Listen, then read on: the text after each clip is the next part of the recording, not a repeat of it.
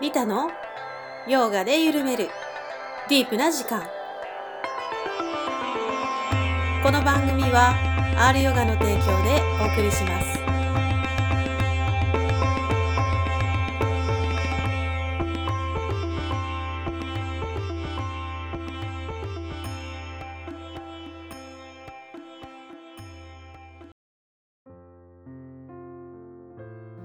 はい皆さんお元気ですかリタですお待たせしました今回は、えー、ヨガスートラのシリーズです、えー、グゼインの秋田正門さんと読む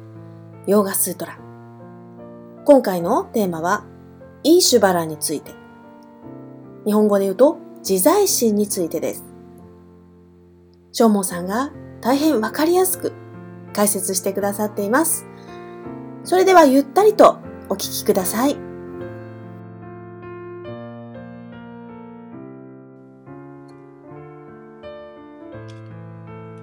はい、ということで今日は、えー、グゼインの秋田正門さんと読むヨーガスートラの時間です。正門さんよろしくお願いします。いはい、りえさんよろしくお願いいたします。や、旋回はね、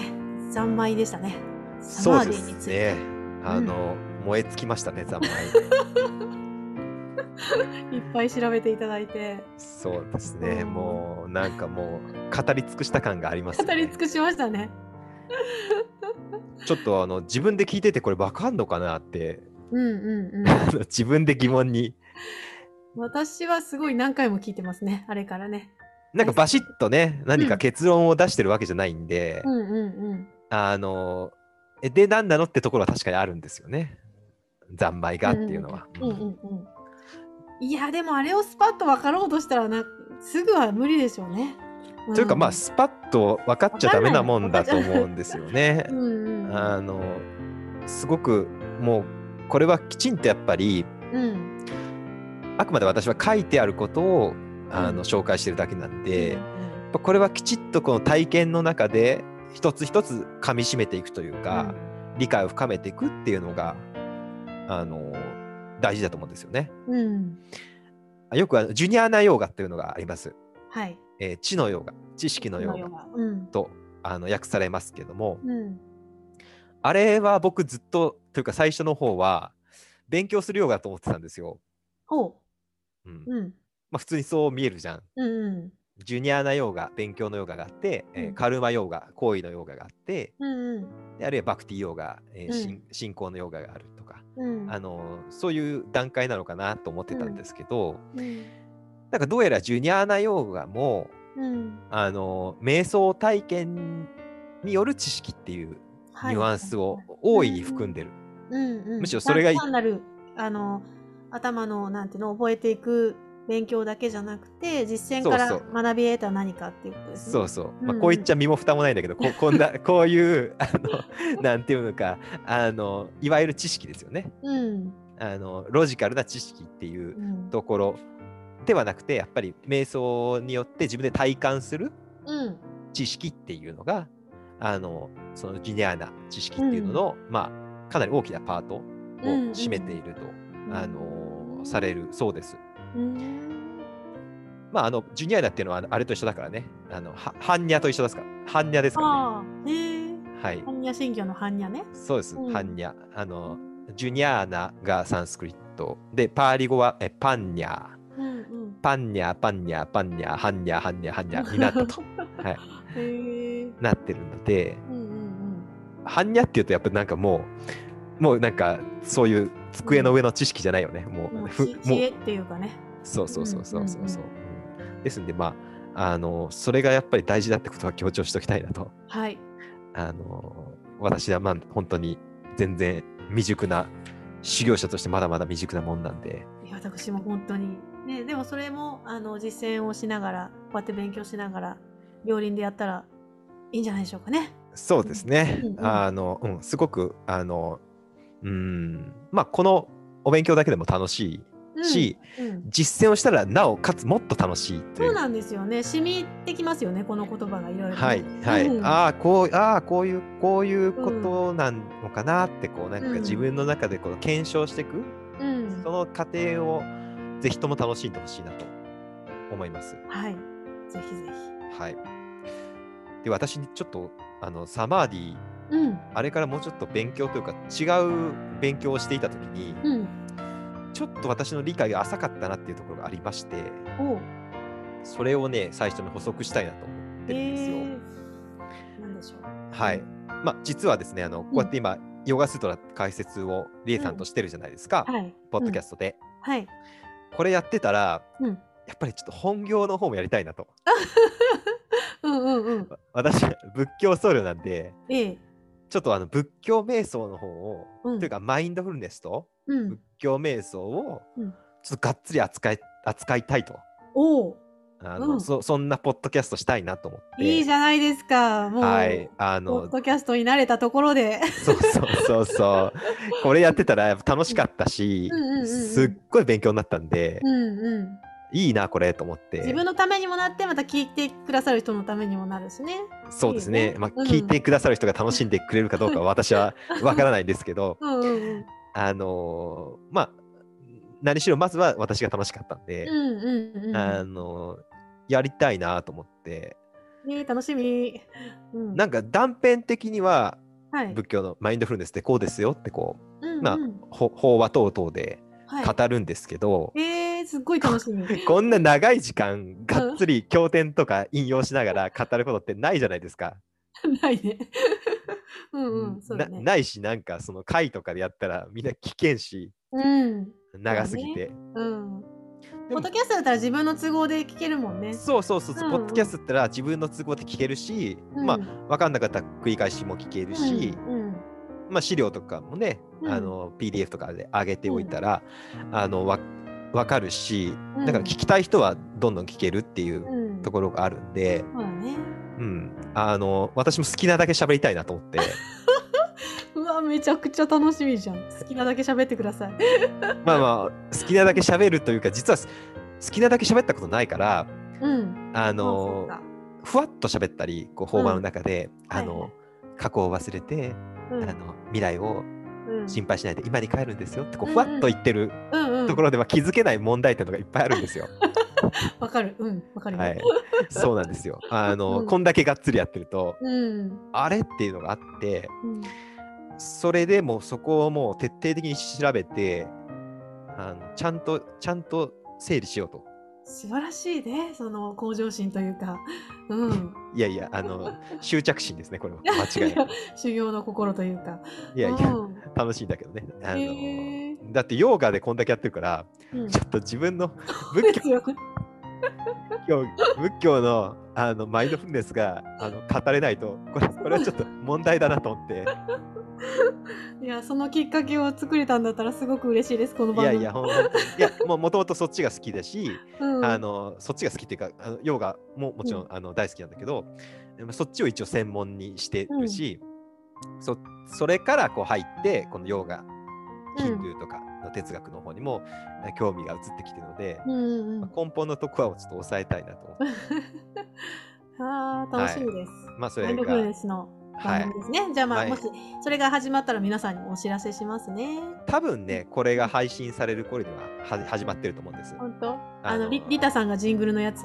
リーダーさんのジングルを使う予定です、やったはい、 まだちゃんとちゃんとあのなんていうの編集してなあいの。編集して流してないから 合ってるかどうかわかんいきなりリエさんの、うリエさんのいい声からいきなり私たちの声男2人でやってるんで、うん、いいじゃん、全然。私たちの声だ花とをギ添ャえさせてくださいよ。そうですかあのその予定ではいますけども、うん、ありがとうございます。またね、楽しみにしましょう、それも。はいで、それをやの勉強してたら、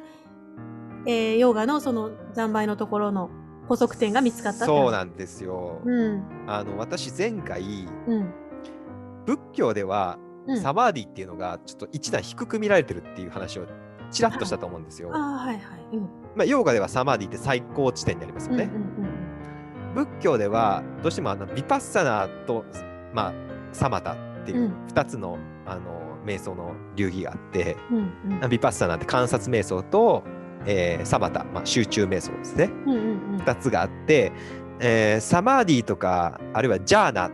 禅禅禅ですねうんジャーナとかサマーディっていうのはそのサマタの方に入るというかサマタの言い換えみたいなうんうんうん説明が割とされるんですよ。うーんで、まあ、私は無批判無批判にうんあのそれに乗っかって説明をしてたんですね。うんうんうんこの説明っていうのが、まあ、別に間違ってるわけじゃなくて、うんうんあのー今、ヴィパッサナ瞑想っていうのがあるんだけど、うんあれは、えー20世紀のミャンマー、まあ、19世紀の末から20世紀の初めぐらいにあのミャンマーから出てきたんですよ。うんうんうん2500年前からあるっていうか、うんうんあの今、今我々がやってるいわゆるヴィパッサナ瞑想っていうのは、割と最近100年ぐらい、100年 ?200 年 ?150 年ぐらいそんなんだそういう感じなんだそうそうそう。それまではうん一応説明はあるんだけど、うんメソッドとしてがっつり決まってたわけじゃなくて、へえなんなんとなくみんなこの先生から習ってなんとなくやってたっていうか、まあ経典に書いてあるのを参考にしてやってたんですけど、まあ、今みたいにこうあの膨らむ膨らむとかへこむへこむとか、うんあのそういうラベリングとかをしてうんヴィパッサナをするっていうあの手法はうん20世紀になって出てきてるんですよ。へえ進化しとるというか進化っていうか、いろいろ変わってるのうんまあ、進化っていうか、まあ、あの分かりやすくパッケージングしたんですよね。かはいはいはいでそれがドバッとこう世界に広がっていったわけなんですよ。うんでまああのその人たちが言うにはやっぱりヴィパッサナっていうのがあの瞑想の、まあ、王様みたいなうんうんうんでサマタっていうのはそのなんか準備段階あるいはそれを補助する段階みたいなうん言い方というか言い方というか、まあ、そういうあのいい教え方をするんですよね。うんうんでまあそれが広がってったんで、まあ、現在でも仏教瞑想の方ではそういう言われ方がするんうんでうす。んうんでもでもあのその仏教のマインドフルネスの番組やってる時に、うんうんまずはやっ第1回はマインドフルネスとは何かってとこから行こうと思って。うんまあいろいろ今、あの巷でニュースとかでもマインドフルネスっては氾濫してるから、うんちゃんとマインドフルネスって何かなっていうのを探求するところから始めたんですよ。うんまああの、サティとか聞いたことあはるかいな、ありますサティとかかスムリティっていう、うんあのマインドフルネスっていう言葉の英語のうんまあもともとのインドの言葉なんだけど、でその歴史をたどってったら、うんなんかどうやら今今言ってるその理解っていうのはうん後からやっぱり 20, 20世紀にはもう完全に出てきたしうんもうちょっと言うとあの、まあ、5世紀とかうんあとがこの注釈とかコメントをつけていく人がいるんですよ経はい典はいに、はいはいその人たちがこう作っていった流れっぽくてうんうんお釈迦様自身の経典だけ読んでるとうんなんかもっと違う意味っていうか、うんへえうん、なんかねま今マインドフルネスっていうのとそのヴィパッサナって観察マインドフルネスイコールまあ観察瞑想うんで集中瞑想ってこうもうふ、うん分けてるじゃないうんうんうんうんどうやら分けてなかったっぽくてあーでもそうかもしれんねうんだからあはいサマーディは集中ですねと、うんうんマインドフルネスサティはえっ、と観察ですねとか、うんうんそういう感じじゃなかったみたいなんですようね、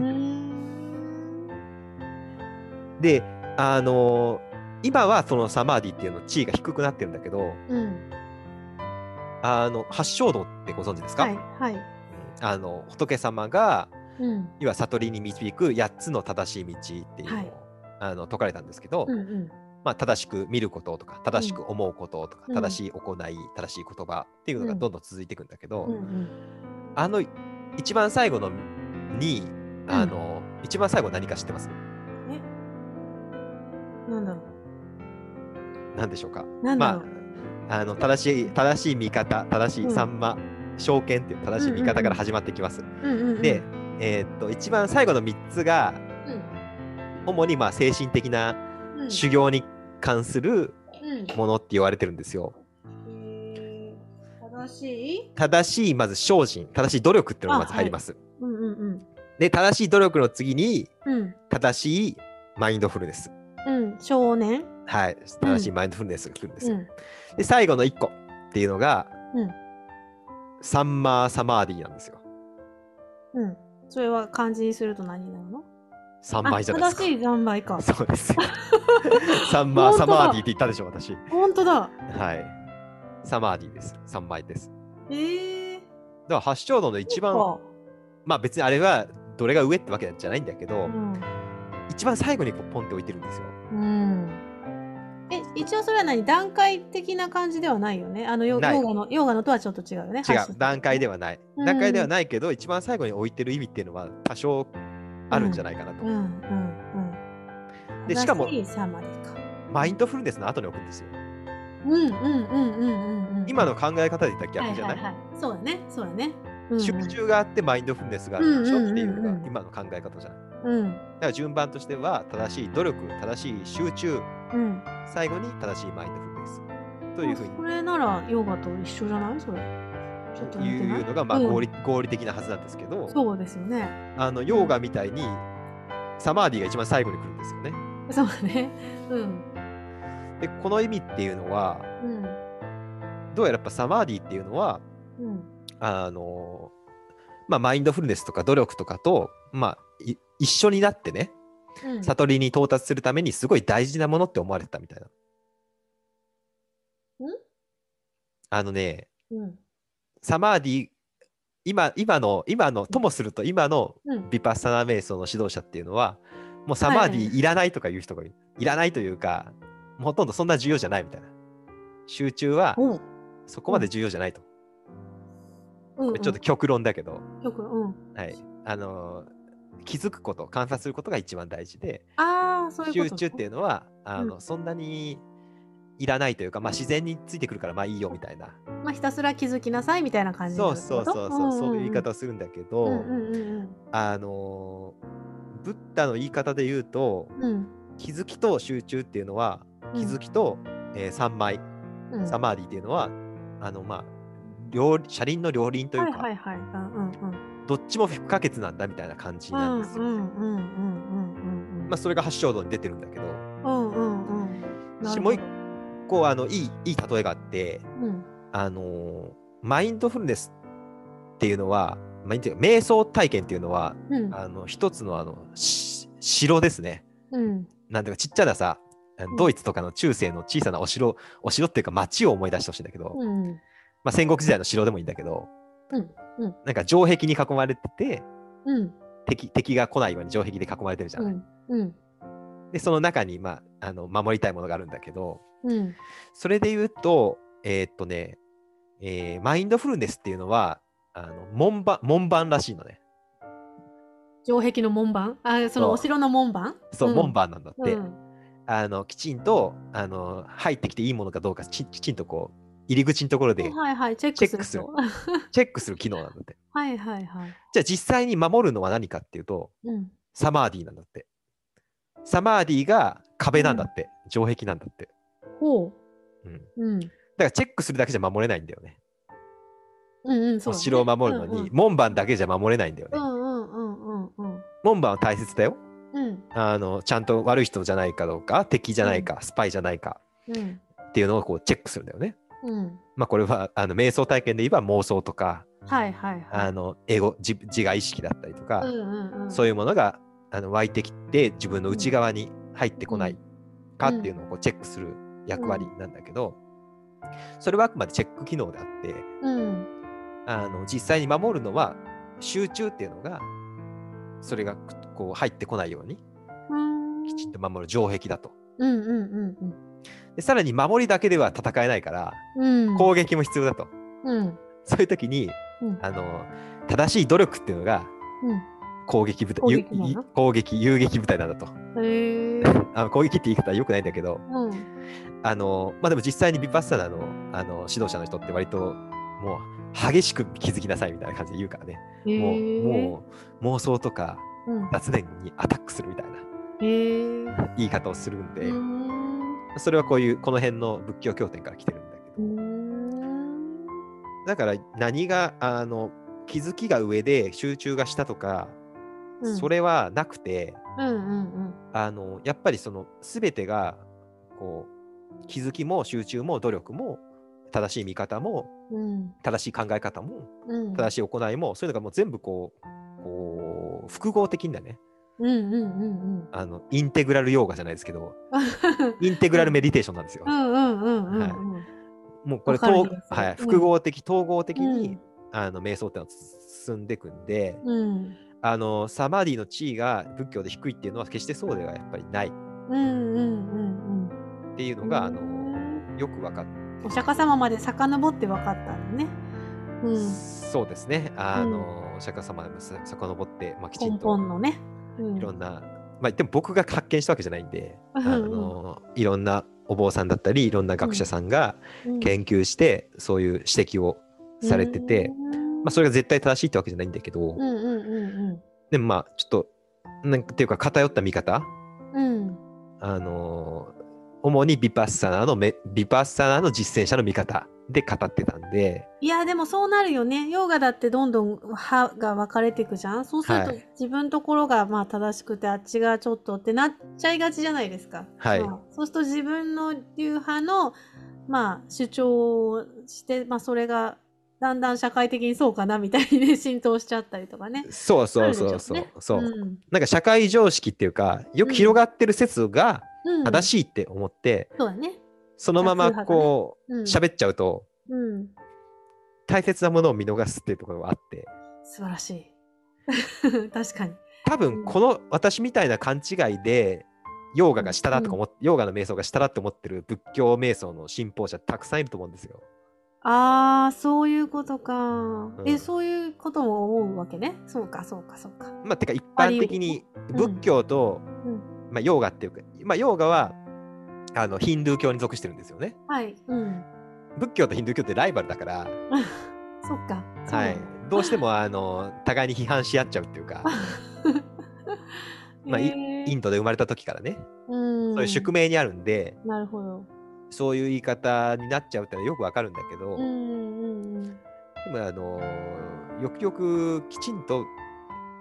視野を広く持ってるとはそそうでもないぞっていうことに嬉しいですそんな風に偏りなく見ていただいていやいやでもそんなねあのなんというか、まあ、仏教より長い歴史を持ってるヨーガですからうん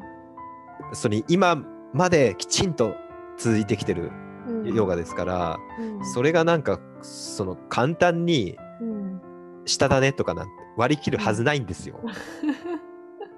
うんうんうんあのヨーガ哲学のとこでもやったじゃないですか。あんなにいろんな人がもうそうあだねんなに頑張ってうん真理を追求してきたその真理がうんそんななんかこんな僕みたいなのがかじったぐらいの知識で、あの、ああ、あの、ヨーガっていうのは気づきがないね、みたいな。あ、ああれだね、みたいな。下だね、みたいな。なわけないだろうと言えないですよね そう軽くねそうなんですいよ。やでも本当あの時から私もちょっとあの後の気づきですけどはい。あの正門さんがインド哲学のお話をしてくださってんもう本当に本当に長い時間をかけて真理をね探求してきたっていうことを知ってうんまあいろんな、えー、と1元とか2元とかいろいろあったじゃないですか。うんあのいろんな説を聞いたんだけどうんあれこれってひょっとしたら全部一緒なのかもわかんないなって思ったんですよね。いやなんかうんうんうんうん分かれてないのかもしれないって、うんうんうんうんううんんあっちは間違っててこっちは正しいって多分その当時はねいろいろあったかもしれないんだけど、うんうんうんでもトータルで見たら多分同じものを見ててそれのなんか違う場所を見てただけでそうなのかなそうですね。っていうかまあ我々人間の言葉には限界があるのでうん一つの説とか一つのあの主張で真理をピタッと言い当てることは絶対できないんですよ多う分。んうんうん言葉ではね、うんそうだねだからいろんな真理っていうのはもういろんな見方をせせざるを得ないといううんうか、んうん真理は一つなのかもしれないけど、うんうんうんそれ表現するときには絶対どっかで表現の段階でズレが出ちゃうんでそうでしょうねうんだからまあどこを強調するかによってああやっていろんな説が、あのー出ただけなのでうんもうリエさんおっしゃってるとより見てるとこは同じなんですようん。うんうんうん同じ心理見てるんですただ言い方が違ううんとか、あのアプローチが違うっていうだけで、確かにその瞑瞑想体験でね得たものももちろんあっただろうしうん、でもそれをどこから見てるのかでまた違うしねそれをどうやって表現するかで、うん、そうですよねうんだから本当にあの自分まあ我々あの本当に普通の人間はですね本当にちょっと勉強するとあ自分が正しいとかそうそうそうそう分かったような感じになってねうん、自分のほ方法論があの、最高だってこううん思っちゃうわけなんですけそうどですねそんなんもうね、あの、大体多分オリジナリティとか存在しない んで、もう、この2500年間、ものすごいもう、もう私、現代の人間からは比べ物にならないぐらい修行した人たちが、もうあらかたその出し、出し終えてるはずなんですよ。そうですよ ね。はい。だからそれを差し置いてなんか自分が発明したみたいな言い方 は、できないできない。怖い怖い。あのよくないなというか、うんよくないというか、本当に肝に銘じて、そうですねそういう態度にならないようあー本当ですね。肝に銘じます。に、ね、本当に あの先人から学ぶ、うんあるいは相手から学ぶっていうのは、うんちょっと本当に本当に私、気をつけて生きていかないなと思いました。今日もいろいろ教えてください。はい、非常に前置きが盛り上がってしまいました けど。盛り上がりましたね。はい。 じゃあ、えっと、本編に入りましょうか。はい、お願いします。えっと、前回は、まあ、あの、もうヨーガのうん。本丸も本丸、サマーディのところを扱ったわけなんですよはねい。。そうですヨーガとは何か、サマーディであると。かっこいい。はい。まあ、本当にそうそういう古代からの、あの注釈、説明があるっていうのをごしご紹介いたしました。 はい。うんで、まあ、サマーディは、くどくどいろいろ説明したんですけど、うんうん。まあ、絶対どうどうやってサマーディに至るんだろうというか実際その、まあ、最高のサマーディとは無双三昧って言いましたよね、うんうんそのもう対象がない完全なサマーディがあると、うんうんでそこに至る方法はどうなるのかっていう説明に入ってきてるんですよ、そうですね。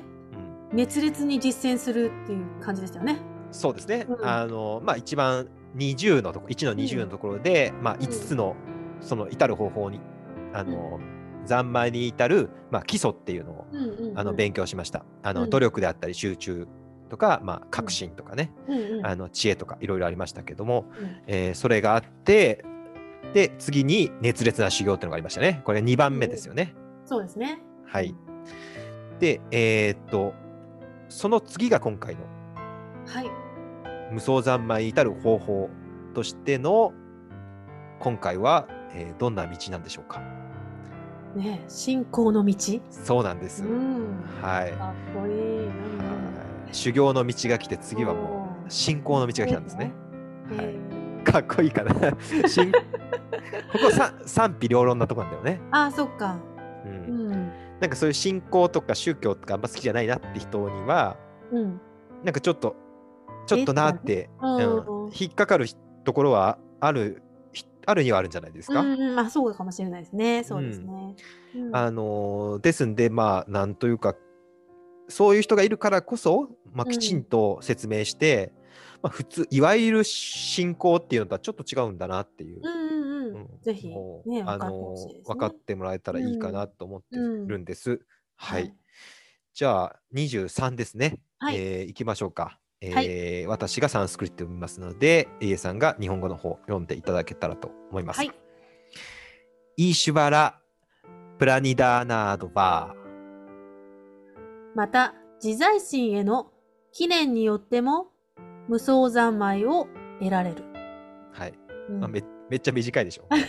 本当ですね。もう、あの、また、あの、うイーシュバラっていうのが、うん。えー自在心。自在心ですね。うん自、在心への、えープラニダーナうんプラニダーナっていうのが、えー記念と訳します。記念とか、えー帰依とか、願いとか。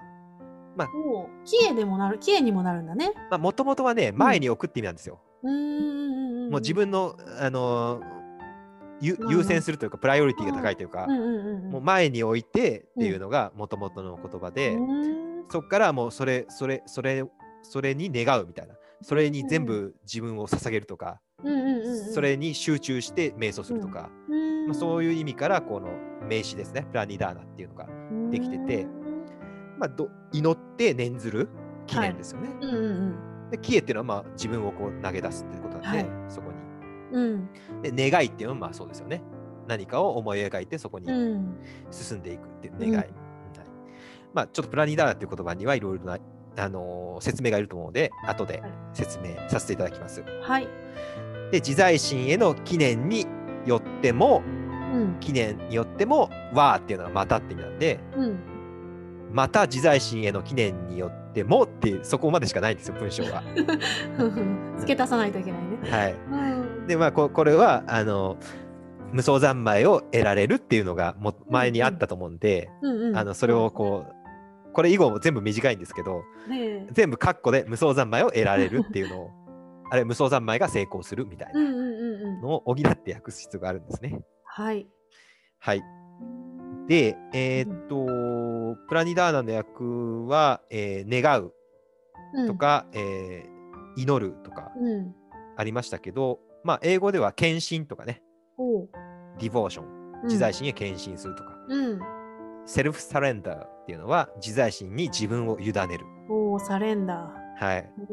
まあ、かなりちょっと宗教というか、信仰寄りのうんうん訳語を使ってますね。うんうんはい。で、まあ、まずは、うんキーワード出てきましたね。キーワード。キーワ何ードでしょうかここでキーワードはえ自在心そうですよかんうんそうそう自在心ねなんか、うん、私もずっとこの自在心は気になっていた、はういん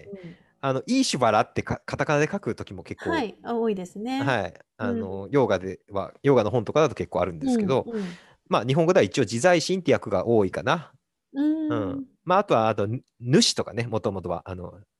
主とかねあああーはい、うんうんはいあるとはうん、もともとはできるとかそういう意味なんだけどねほういいしばら自体がはいへえできるとかが入って何でもできるみたいな感じはいああそういう意味でね、だから自在由自在心ねだから自在心の自在はそこが入ってるそのニュアンスが入ってあるあそういうことね入ってるんですよね。へえ、はいで、えーうんでも日本人にいいしばらって言ってもうん何のことか分かんないんうで、んうんうん僕はあのみんながしいいしばら実はみんな知ってるんだよってことをまず伝えたいなと。おー身近なんですね、は日い。本人にもね絶対みんな知ってるみたいな。おおどこにいるんだろうみたいな。どこだろはい、はい。どこにいるんでしょうか、リエさうもん。しかして漢字財菩薩ですかそう です。漢字財えーすの漢字財菩薩の自在はうんいいしばらです。はあ自在心だいやーはすごいい。これ感動ですよ、そうそうですね、うん意外に知らないというか僕も実はそこつながってなかったわ仏教学の勉強に入るまで、うんえーなんだろう初めて僕英語であの、仏教書を読んだ時にはいこれが出てきたんですよねあの実はアバロキテーシュバーラっていうんですけどおー観観音さんですね観観音音菩薩菩薩のことをうんあのアバロキテーシュバーラって英語で書いてあるんですよあいいしばらが入ってますねはいこれ、あうんアバロキタとうんアバロキタとイーシュバーラが、えー合体すると、はうん、あと E が合体すると A になるんですよあうんうんサうんンスうクんリットは。うんそうすると、アバロキ、アバロキタイーシュバラ、アバロキテーシュバラになるんですよ。はああへえいまあ、これが観音菩薩のあのサンスクリットで、うん英語ではもうまさにもうアバロキテーシュバラって書いてあるんですよ。ですねええで、私知らなかったんで、これ何みたいな。うんうんうんうん恥ずかしながら、んあの、観音菩薩がわからない という、ちょっとショックな体験がありましたね。調べるみたいな。はいうん、あのーね、般若心経で一番最初に出てきますよね。そうですね。漢字、財宝、殺行人、般若、ハーラーみたいですね。うん、これがあの英語版の、あの、般若心経だと、あの、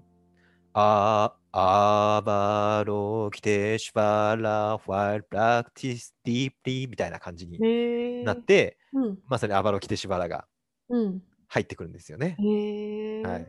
この英語版般若心経、ちょっと収録の前にね、そう、聞きました。はい。素敵だったわ。ハートスートラ。ハートスート、あ、そうそうそう。もうめちゃ般若くち心ゃ経はハートに響いたわ。僕もさ最初ハートスートラって何その心温まるスートラって何だろうって、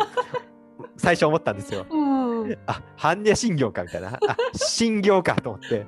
そう、ここの心、心経の心ね。がハートね。でもな素るほど敵だよね。素敵だようん素ね。敵、素は敵。ハートスートラって言われたらなんか、うなんんか。すごい素敵な感じがすするわごい素敵だよ。ただ訳しただけだけどみたいな。直訳じゃんいやー。あの、なんかあの、音源聞かせていただいたけど、す素晴らしかったですね。そうですね。んあ、のまああれはティクナットハンさんのね、あの教団のうんプラプラムヴィレッジっていうところのうんあの般若心経なんですけど、へーゴスペルみたいだもんね。うん、ゴスペル。はいいや、もうちょっと感動してね、ちょっと震えちゃいましたね。なんかリエん。さん歌っていただけるそうなんで歌いたい練習して。練習する、練習する。 はい。ぜひお願いいたします。はい。ででえっとまあ観音菩薩ってあるんだけど、うん。えーこれが観音菩薩っていう時と、まあ、いわゆる観音さんってみんな言うよね観う音んうさん,、んうん。でもう一個般若心経みたいにあの漢字財菩薩っていう時があるよね。はい。うん。でこれ2つあってうん。ちょっとこのこれを解説を先ちょっと横道にそれるんだけどしようかなと思って、うん。えーっと昔熊ラジュさんっていうすごくすごく有名なとか偉大な、えー仏教のうん翻訳家、中国の人、中国の人っていうか中央アジアの人ですけど、へえ。あのーまあ、その方がいらっしゃっていろんな翻訳をしたんですよ。うん。法華経とかね、へえ。はい、訳してるんですけど、へえその時代の翻訳は観音っていう、えーっと見る音なんですよ。見る音、はい。はい観音菩薩。あのアバロキタっていうのは見るって意味なんですね。うんうんまあ、ルックダウンみたいな下をこう見渡うんうんすうんみたいな感じの意味なんだけど、で、えっとそのアバロキタにこれねアバロキタスバラだったらしいよねうん。すばら。うん。アバロキテーシバラとうんアバロキタスバラは実は意味が変わっちゃうんですようん。へえ。アバロキタ見る何を見るかっていうと、うんえースバラ、えー音なんですよね音。スバラっていうのは音って意味なんですだから観音になったんですうーんなるほど。であのーこれ何の音かっていうとあの世界の人々のうん、助けてっていう声だっていう、ああそういうことかそう救いを求める声ね。そうそうそう、うん、だから観音教ってすごい有名なお経あるんだけど、うんうんうん聞いたことあるかなあります。うんあの禅宗だとよく読むんだけうど、んうんまああれだったら本当になんかなんか火に巻き込まれてうん。あの助けてかんあな燃んか費う観ん音力とこんなの書いてかあっるて、ね。うんうんうん。はい、火に巻き込まれてうわーっていう時も観音さんを念じたら助けてくれるとか、強盗に襲わわれる時うもん助けてくれるとか、うん。あなんだっけ首が首がなんか跳ねられそうな時もなんかすごい状態だよねどれも そ。どれも絶対絶命の時だね。そう、もう観音さん無敵みたいな経典なんだけ ど。これはこの感じなんだよね。ああれはこの熊ラジュさんが翻訳してるんですよ。うーん。あの観音経っていうのは法華経の一つだから、うん法華経に入ってるあ一パートだからそううん熊ラジュさんが訳してるんだけど、うんまさにこの「助けて」っていう声をお見る、うんうんうん。して駆けつける、だから観音菩薩っていううん感じなんだけど、あのー般若心経の漢字財菩薩はうんなんかちょっとニュアンスが違うんだよね。うんうん。そうだね。あのあれは漢字財宝殺行人、ハンニャハラミタジうんーってうん、うんあのハンニャハラミツっていう修行校修行してた時にうん。全ては空だっていうことを悟ったみたいなうん。内容ですよね。うん。ですんで、こっちは、うんアバロキタ・イーシュバラ、今。話題のイーシュバラが入ってるんですよ。おお。だから、アバロキタ、見ることがうん。自由自在なんですよ。うん。だからどっちかというと瞑想寄りだってわかる。あ、そうですね。見るだからね。たす助ける系っていうか、うんうん。もう深い瞑想に入ってあこの世界は空なんだとうんうんうん色即是空空即是色だと、うん。うんそういう菩薩というかそういう仏さんになってるんですよねうん。うん。で名前も微妙に変わってるんだよこれうん、これは訳が違うからってことね訳した人がこれはちょっと新しい役であの、うん、三蔵法師です玄は奘は三蔵ですああ三蔵法師西遊記の、あね、ゆきの、はいあの人からうん、これになってるんですよええ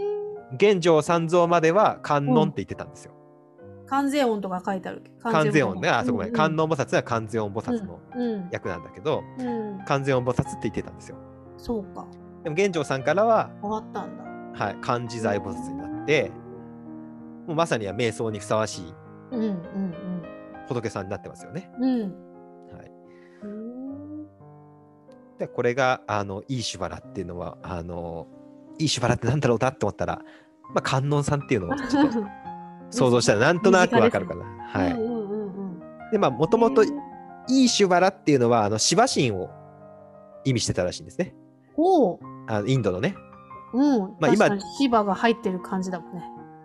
まあまあそれとは関係ないけどシバと関係ないシシバはあのんラッキーなって意味だからあ、そうなのラッキー神様なのね。あそうですラッキーだとか幸運の神みたいなこ幸と。運とか吉吉祥とか大吉みたいな感じのあー吉祥天みたいな感じそうですね、まあうんまあもっともっともっとグレートだけどね、グレートだけど。はい、まああうのん芝の別名としていい芝だってよく言うんですよへえ。でえっとまあインドインドでは芝神を意味してるんで、まあ、観音さんも、観音さんもね実は原始仏典には出てこないんであ、そうなんだ。はい後から後から出ててきたんできた。うーんあの阿弥陀さんと同じくらいにうん。阿弥陀さんのセットですから、あ、そうか。はい、え、じゃあ何原始仏典はそういうのは出てこないの観音さん出てこないですよえ、 何そうなんだ。原始仏典あのスリランカとかタイとかには観音さんいないですよあ、いないんだ。はいで、お寺にもいないんだ、い仏像。ませんあのブッダしかいませんっていうか、あ、そうなんまだあ、。いて弥勒かな弥勒とブッダぐらいかな、日本はいっぱいあるからね、いろんな仏像がね。そうそうそうあ観の音さんさんには解説してもらっとるで、ちょっと詳しくなってきたけど。あそうかそうかそうか、まあまあ、あの本業の人からそうねそうそうそうそう。習ってらっしゃいますから、まあ、観音さんではだから新しいというか大乗仏教のあの仏さうんん仏さんなんですよねへえ。だから当然そうか仏教起源じゃなくてあのヒンドゥー起源なんですようーん、あ、そういうことね。うーん。でまあ芝神かなっていうはい。あのところがありますうーんちなみにあのヨガの芝っていうのはヨガの神様とされてるっていうのは聞いたことありますよくでもそういうヨガ系の本にはシバ神のことが書かれてますよね。うんうんうんでもそれがヨガの神様だというのは今初めて分かったかも。まあそそれは一つ失の礼ながら一つ一つの意見だけどね一つの意見だけど、うん。あのーもう一個あの旗ヨーガになってくるとうん。旗ヨーガプラディピカーってあるよね、うんうんもうあれだともうがっつりシバ神がもうヨーガの神様なんですよ、うん。もう最高のヨーギーはシバ神なんですよ、うーん。ヨーギーなんだね。シまあ、バ神ヨーギーですねうんうん。で、まあ、これでもこのヨガスートラの段階でも、えーヨガスートラの、えー作者は誰でしょうかえクイクイズです。 クイズで抜き打ちテストです。え、ちょっと待って、ごめんごめん。え抜き打ちテストです。 抜き打ちテストです。ーっとね、 あ、すぐ出てこない。すぐ出てこない。パパパから始まります。パタンジャリ。あ、そうです。パパタターンーンジジャャリリです。あ、よかった。よかったですね。はパい、タンジャリね。パタンジャリさんが、えーうんどうやってヨガスートラを書いたかっていう説明説明っていうか、えーお話があるんですよ。え、まさかし、シバ神からあのこう自動食器みたいなやつ違う違う。違うのもっとね、もっとなんか、あの俗というか、うん。パタンジャリさんはもともとヘビだったらしいですね。あのアナコンダみたいな。なんですとお大きなヘビ だっうんたテレビだらしっくたのて、うんうん。シバシンが妻にヨウが教えてたらしいんですよ。こっそり、秘密に。ヘビにヘビじゃない。あ妻違にう、のあ妻に、うう奥さ。んに。うんうんうん。もう秘密だよって言って、奥さんに教えてそう。た。そこにこっそり潜んだヘビああ、そうか。がい。て、うんうん。で、でもバレちゃって、見ちゃったのね。 そう。秘密を見ちゃって、うんううん。わ、すごいみたいな。うん。秘密を見ちゃったんだけど、しばしにバレちゃったんですよ、ヘビが。ああ、見たな、お前みたいな。見たな、お前みたいな。どうしてくれ、どうしてくれるんじゃみたいな、はい話になったわけですうんうよ。んうんうん。で、どうしてくれるん、どう落とし前つけるんじゃっていうと、うんお前は、うんあの人間界に下って、うん。ヨガを伝えろと。なるほどそ。れで許してやると。なるほど。で、ヨガスートラを書いたわけですね、パタンジャリさんは。それでヘビが、まあ、ヘビのままだとめっちゃビビられたらしくて、うん人間界で、うん。う ん。こうわって言って誰も来てくれなかったんで、そうだよねはそれはビビるわな。いで仕方ないで、まあ、人間の形をとってパタンジャリさんになって、ヨガを伝えて、へーヨガスートラを書いたと。じゃあパタンジャリさんはそのことを分かってたわけだね自分でねそうそう私。は蛇の生まれ変わりであるみたいな感じ でねまあそうそう。まあいろいろ、あのこれで、かなり伝説だけど、伝説ですねこれはい。面白いで、まあ、し芝から伝わってきてるんですよね。ああそういうことだね、まあヨそういうヨガの一番最最初の起源というか、はい。だかうんら、自在心っていうのを、まあ、これからいろんな解釈してるけど、うんいわゆる神様って、うんなんか、いわゆる普通の神様って、パッとこう思い浮かびたかったら、うんまあ、芝神を思い浮かんだとけば、まあまあ、そこまで間違ってないのかなそうかわかりましたという感じがいたします。はいはい、なんか今日はちょっと僕、脇道にそれる話を盛り盛り盛りすぎまし盛たり上がっね。てますね。いいですよ、いいですよ。で、これうで、んまあ、自在心っていうのはなんとなくうん。 あの分かったと分かったというかね、あのはい自在心のイメージというのはつかめうんてうんいただいたかと思います。はい。それにこう記念するっていう、うん。プラニダーナっていう単語で言っうてるんんですけど、うん記念する、この記念っていうのがうん。う何なのみたいな。ん。ね祈りを捧げる系なのかなっていう感じがするじゃない、日本語だけ見て、この翻訳だけ見ると、はいそうですよね。これもシリーズ第2弾ですね、おうえーみんなが知ってるプラニダーナ、身近にわかるプラニダ ーナ。はいはい、こういうの好きなんですよ、この,、ま、あの豆知識系いいねなわわかりやすくわかりやすくこうやってくれる人がくださるので嬉しいです。いやいやあのみんなが知ってるプラニダーナ、うん、えー記念、はえい。ーこれはねあの本願って言います本願、これちょっとみんな知らないかもしれんけどあの、うん、聞いたことあるよ。うん、浄土真宗の人とか浄土宗の人は絶対知ってるうんうんうんあの仏の本願ってうんよく言いますよねうん。聞聞いたことある聞く聞いたことあるある。はいうん、この、えー本願っていうのは、えープールバ・プラニダーナっていうんですけど、うんあのまあ、同じ単語です。うんでこれがなんであの「ナム阿弥陀仏と」と唱えると阿弥陀さんが救ってくれるか知ってますかえなみ生阿弥陀仏と唱えるとなぜ救ってくれるかそうそう名前を呼ぶからじゃないの名あ前なた呼ぶにか消えらしますって。 でもなんうかん名前を呼んだら救ってくれるって論理的飛躍がある飛躍があ るでしょおおかしいでしょまあそうだね。私リエさんって言ったらリエさん救ってくれうる、ん、あいやななんかそうだ。わかったわかったよ。はい。はい、先生。 はいあのナムあ阿弥陀様に絶対的に帰依するから。 そこさすがさすがヨギだなさす がさすがリエさんだなこれ実はね約束があるんですようんあの阿弥陀さんが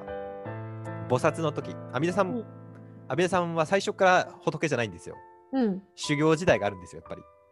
あ皆さんも普通の人だったってこと？あそうそうそうそううんうん。てかま人あ格心なのね。人格心がす、まあ、ああのそこはすごく難しい問題というか、んんん哲学的な問題になってくるので、いはいそこは今置いときます、置いときましょうか。置いといて、うんうんあそういのう人た時代があったらね。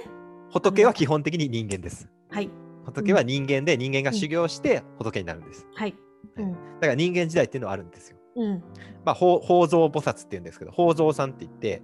あの仏の人間時代を菩薩って言うんだけど、あはいうんうん宝蔵っていう名前があったのね。うん。阿弥陀え如来になる前ね。ーはいうん。宝蔵さんが修行してたんですよ。うんで、その時に、うんあの、菩薩はね、うん。大体自分でなんかこうマニフェストをするんだよ。こう公約をつけ、公約するんだよ。自分で。私が うん仏になったらこれしますよ、みたい私にはな。みたいな。 そうそうそうそう、あの選挙活動みたいな ね。これね、もう菩薩はマストなの。もう菩薩は絶対しなきゃいけない。い。あそうなんだ。そうそうそう。ええ。でも私も菩薩だからやらやらなきゃいけないんだけ ど。ちょっと何か公言しない からね私たちも。そうですね。まあみんな菩薩ですからね。うんうはん。い。へえ。その約束というかマニフェストの一つに、うんもし私の名前呼んだら、うん。呼んだら絶対その人を、あの、お浄土に連れていくよっていうマニフェストがあったんですよ。なるほど。だから、生阿弥陀仏って言ったら連れてってくれるんですよ。あ、そっか、私そういう公言してるんで、 呼んでくれた ら、連れてきますよってそいううそこうと。あの、政治家と違って、あの絶対言葉翻さないんで。言っとったのにちゃうが、みたいなのはないのね。といううかんあれなんですよ、仏にそれが全部その、うんマニフェストが、うん。あのー実行されないと仏になれないんですよ。なるほど。うん。だから今な阿るほ弥ど陀仏って仏になってるでしょ。うんうん。なってるってことはもうマニフェストは実行されてるんよ。実行してるんだ。はいなるほど。へえ。実行されてるんだからそのプロ,、プログラムに乗ってうん。生阿弥陀仏っていうと自動的にお浄土に行けるんですよ。なるほど。すごい すっ。すごいすっげシえステム。すっげえ俗な俗な解説してますけ ど面白い。怒られるなっていう俗な解説をしてま すけど。でもこれだから結局、事故への祈りっていう。そうなんだよ。自己への言いっていうか、このマニフェストなんですよね。自分の願いっていうか自分はがい自分に対する、なんていうのかなことだよね誓いっていうか、そうそうう。んプラニダーナっていうのは、うんまあ、仏教だと自分が自分でこう誓うみたいな。絶対するぞみたいな。はいはいはいはいそういう感じが自在心に向かうんですよね今度は。うんうんうん自在心に向かってうんあの私絶対三昧成功させますとかうんうん自在心に向かってあの私はもうあなたに全部お任せしてうんどうかあのこの私のもう生アメダと同じですよね、うんうんうんどうか私の三昧を成功させてくださいっていううんうん方向に行くか、まあ、そういう感じのうんニュアンスなんですよねうん阿弥陀さんが世界を救うぞみたいなうんああいう感じのもうなんか本当に深い願いはいはいはいはがこのプラニダーダっていう言葉には入ってます。いバクティっぽいですねなんかそこら辺がそうちょっとバクティって、うんそうバクティに入ってきちゃうんですけど、そうだねあのーね我々よくあの主情主情無変性願動って聞いたことあるはい聞いたことあります多分、あのー瞑想会なんかで時々、うんうんあうのん仏教系に行くとね、はいあの最後にうん修あれ前週だとしもっと長いんだよね修情無変みたいななんか、うんうんあの言い方になるんだろうけど、うんまあ、ああいう願いがプラニダーナですね。あの、はいはいあれはし誓願って言ってプラプラニダ、うまさにプラニダーナなので、うんあのーこれが今キーワードのイーシュバラとプラニダーナ自在心への記念っていうのを、まあ、かなり脇道にそれ ながら、いや面白かったなはい、解説しちゃいました。いい なはいうんで、あのーこのヨーガってあのずっとサンキアっていう哲学とほとんど一緒だよって僕説明してますよね。はいうん唯一の違いがあるんですよ。うんうんうんうんほぼ一緒です。サンキア哲学とヨーガ哲学っていヨうのはガ。哲学ヨガスートラのね、うん内容ですよねうんうん一個だけ違うのがうんこのイーシュバラ自在心がいるっていうのが唯一の違いなんです。えちょっと待って他はないってことサンキア哲学には神様は出てこないです。あそうかうんでもヨガスートラには出てくるうん、うんサンキア哲学はもうプルシャとプラクリティだけで全部説明そうする。でしたよね前そんな感じでしたもんねう、ん、だからもう別にイーシュバラとか神とかいらないんですようんうんうんうんうんもうそれだけでプルシャとイーシュバラあのプラクリティでまあこの世界を全部説明できるから、うん別に神とか考えなくていいんですけどうんヨーガは神様を置いたんですよね。なるほどこれ後になって重要になってくるけど、うんやっぱりこれ実践の中で必要になってきたというか、はいはいうんはいまあそういう実践からのニーズっていうのがあったんだと思います。うんではではうんこのイーシュバラっていうのは実践の中でどういうふうに扱われるかうんっていうところにいよいよ進んでいきたいと思います。はいこれはえーっとね本を書いてる人とか実践家によってかなり意見が割れるところなんです割れてますね割れるところです、うん、えーまず現代人のための、えーヨーガスートラ、うんえーグレゴール・メーレさんですね、はいもうこれはねうんバクティヨーガの対象だと言ってるんですね、なるほどうん、さっきリリーさんがバクティっぽいなって言っうんてたと思ううんでんすけど、バクティっていうのをちょっと一言で説明できないんですけど、うんリエさん説明してくださいまあそうですね絶対的なこう喜恵とか信仰愛のヨガという形ですよね。そうですね、うんもうあの信愛信じて愛する、うん、献身もう身を捧げる、うん帰依とかいろんな役があるんだけど、うんまあもともとバクティっていうのはまあ自分がいその人の一部になっちゃうみたいなうんニュアンスがもともともとのオリジナルな意味にあるんだけど、あそうなんですね。いはいうんまあ、そっからそんぐらいの強いこううんうん自分を委ねるっていう感じうんうんの信仰ですけども、まあ、その対象なんだと、うんあのメーレさんは言っています。うんでこの人がなんでそう言ってるかっていうと、うんまあ一つにはあのビアーサさんという、えーこのヨガスートラのコメント、ヨガスートラの注釈をつけた人うんが、えーとまあ、このように述べてるというか、まあ、これに近い、完全には述べてないんだけどこれに近いこうニュアンスの解説をしてるっていうのが一。つうんうんと,、えー、とバクティヨーガといったらもうバガバットギーターなん ですよ。うんギーター出ましたねまた。うんうんもう,、ですねもうバクティヨーガって言ったらもあうーそそこなんですよそこに行っちゃうんですよ。うんうんうんうんまあもうギーターがもう全面に押し出し押し出してきたうんうん。のがこの信仰のよ、あの献身親愛のヨガなんでうん。あのそうなんですけど実はそのこのビアーサさん、うんまあ、パタンジャリのヨガスートラの解説を書いたビアーサさんというのは、うんえーギーターの著者でもあるんですえー、そうなんだ。ただまあこれは伝説上ね、ああ、そうなんだ。うんはっきりは書かれてないのね。伝説でははっきり書いてるよ、ああ、そうなんだ。うんー伝説では書いてるけどうん。あの学術的にやっていくとちょあ日本でもあるじゃんあうの、んいろんなところに仏像にあの行基菩薩が作ったとかはいはいはい、はい。聖徳太子が作ったとかうんうんうんうんうんうん。あれでんでんでん行基菩薩って書いてあるけうど、んうんうんうん。普通でも冷静に考えたら行基菩薩がここまで来れんだろうな とか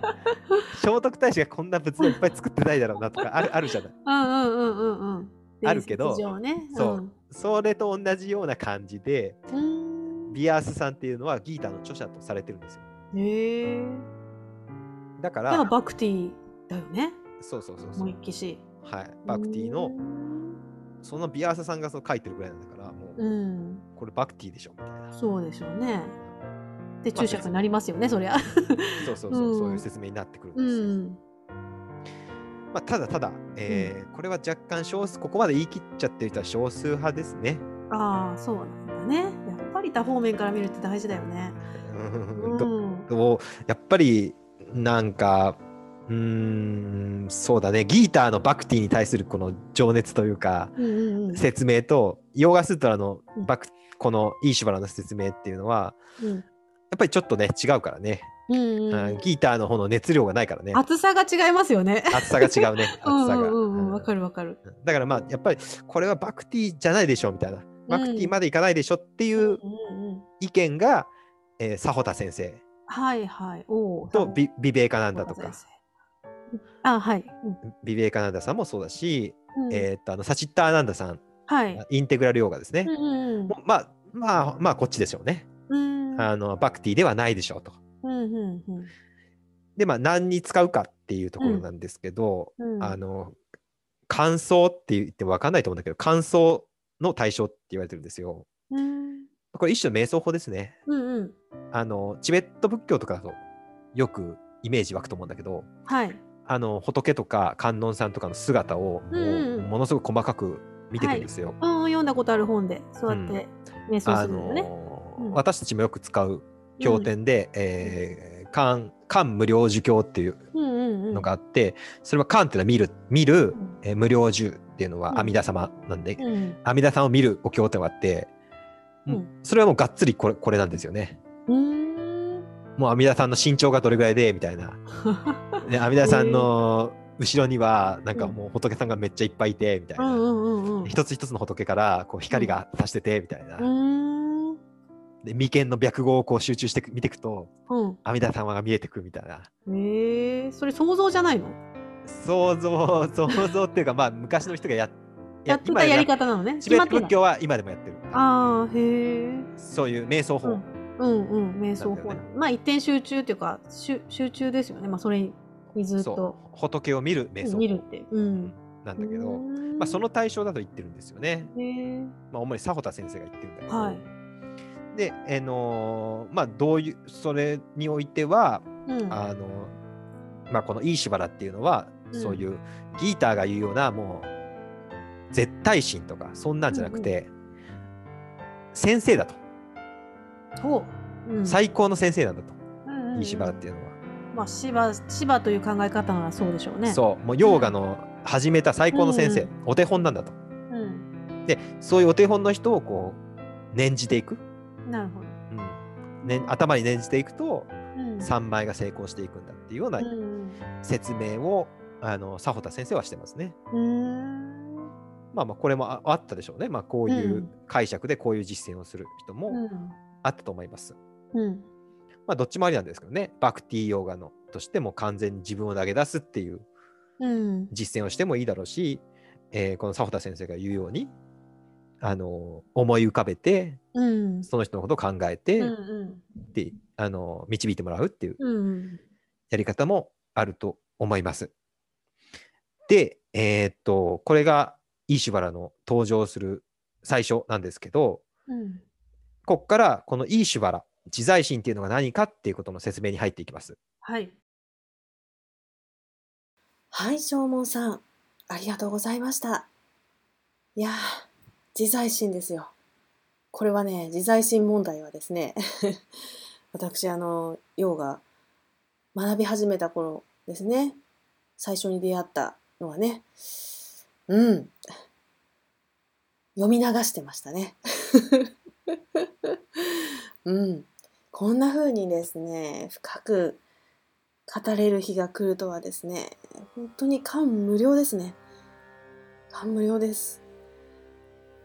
ええあの、今だからこそ深く理解できるんだなっていうのもありますけどね。そして、えー、正門さんがですね、えーマインドフルネスの解説のラジオを始められた、ポッドキャストを始められたということで、おめでとうございます。パチパチパチ。ぜひ皆さんもね、えーお聞きになってください。えっ、と、リタがね、ジングルで、ロータスレディオって言ってますからね。 あれ何回も撮り直したんだよね。 私がだよ。あ、ラジオって発音難しいな。 みたいな感じで、ね、いろいろなバージョンをですね、あの、録音してましたけどね。ぜひそれも楽しみに聞いてください。冒頭に流れてきます。ね、あの、マインドフルネスを偏りない視点で解説するっていうのが私すごいいいなと思ってねあの一番原点に戻って歌は何を言ってたのかとかねそういうところを掘り下げていただける番組だそうでもうね3回かなやっていらっしゃって私も聞かせていただきましたがですね面白いですぜひお聞きになってくださいということで今回はここまでですね後半ね、えー、イーシュバラのスートラの解説に入っていきますのでそれはまた次回のお楽しみということで今日はここまでにしますそれでは皆さん長時間お付き合いいただきましてありがとうございましたではまたお耳にかかれるのを楽しみにしていますリタでしたバイバーイ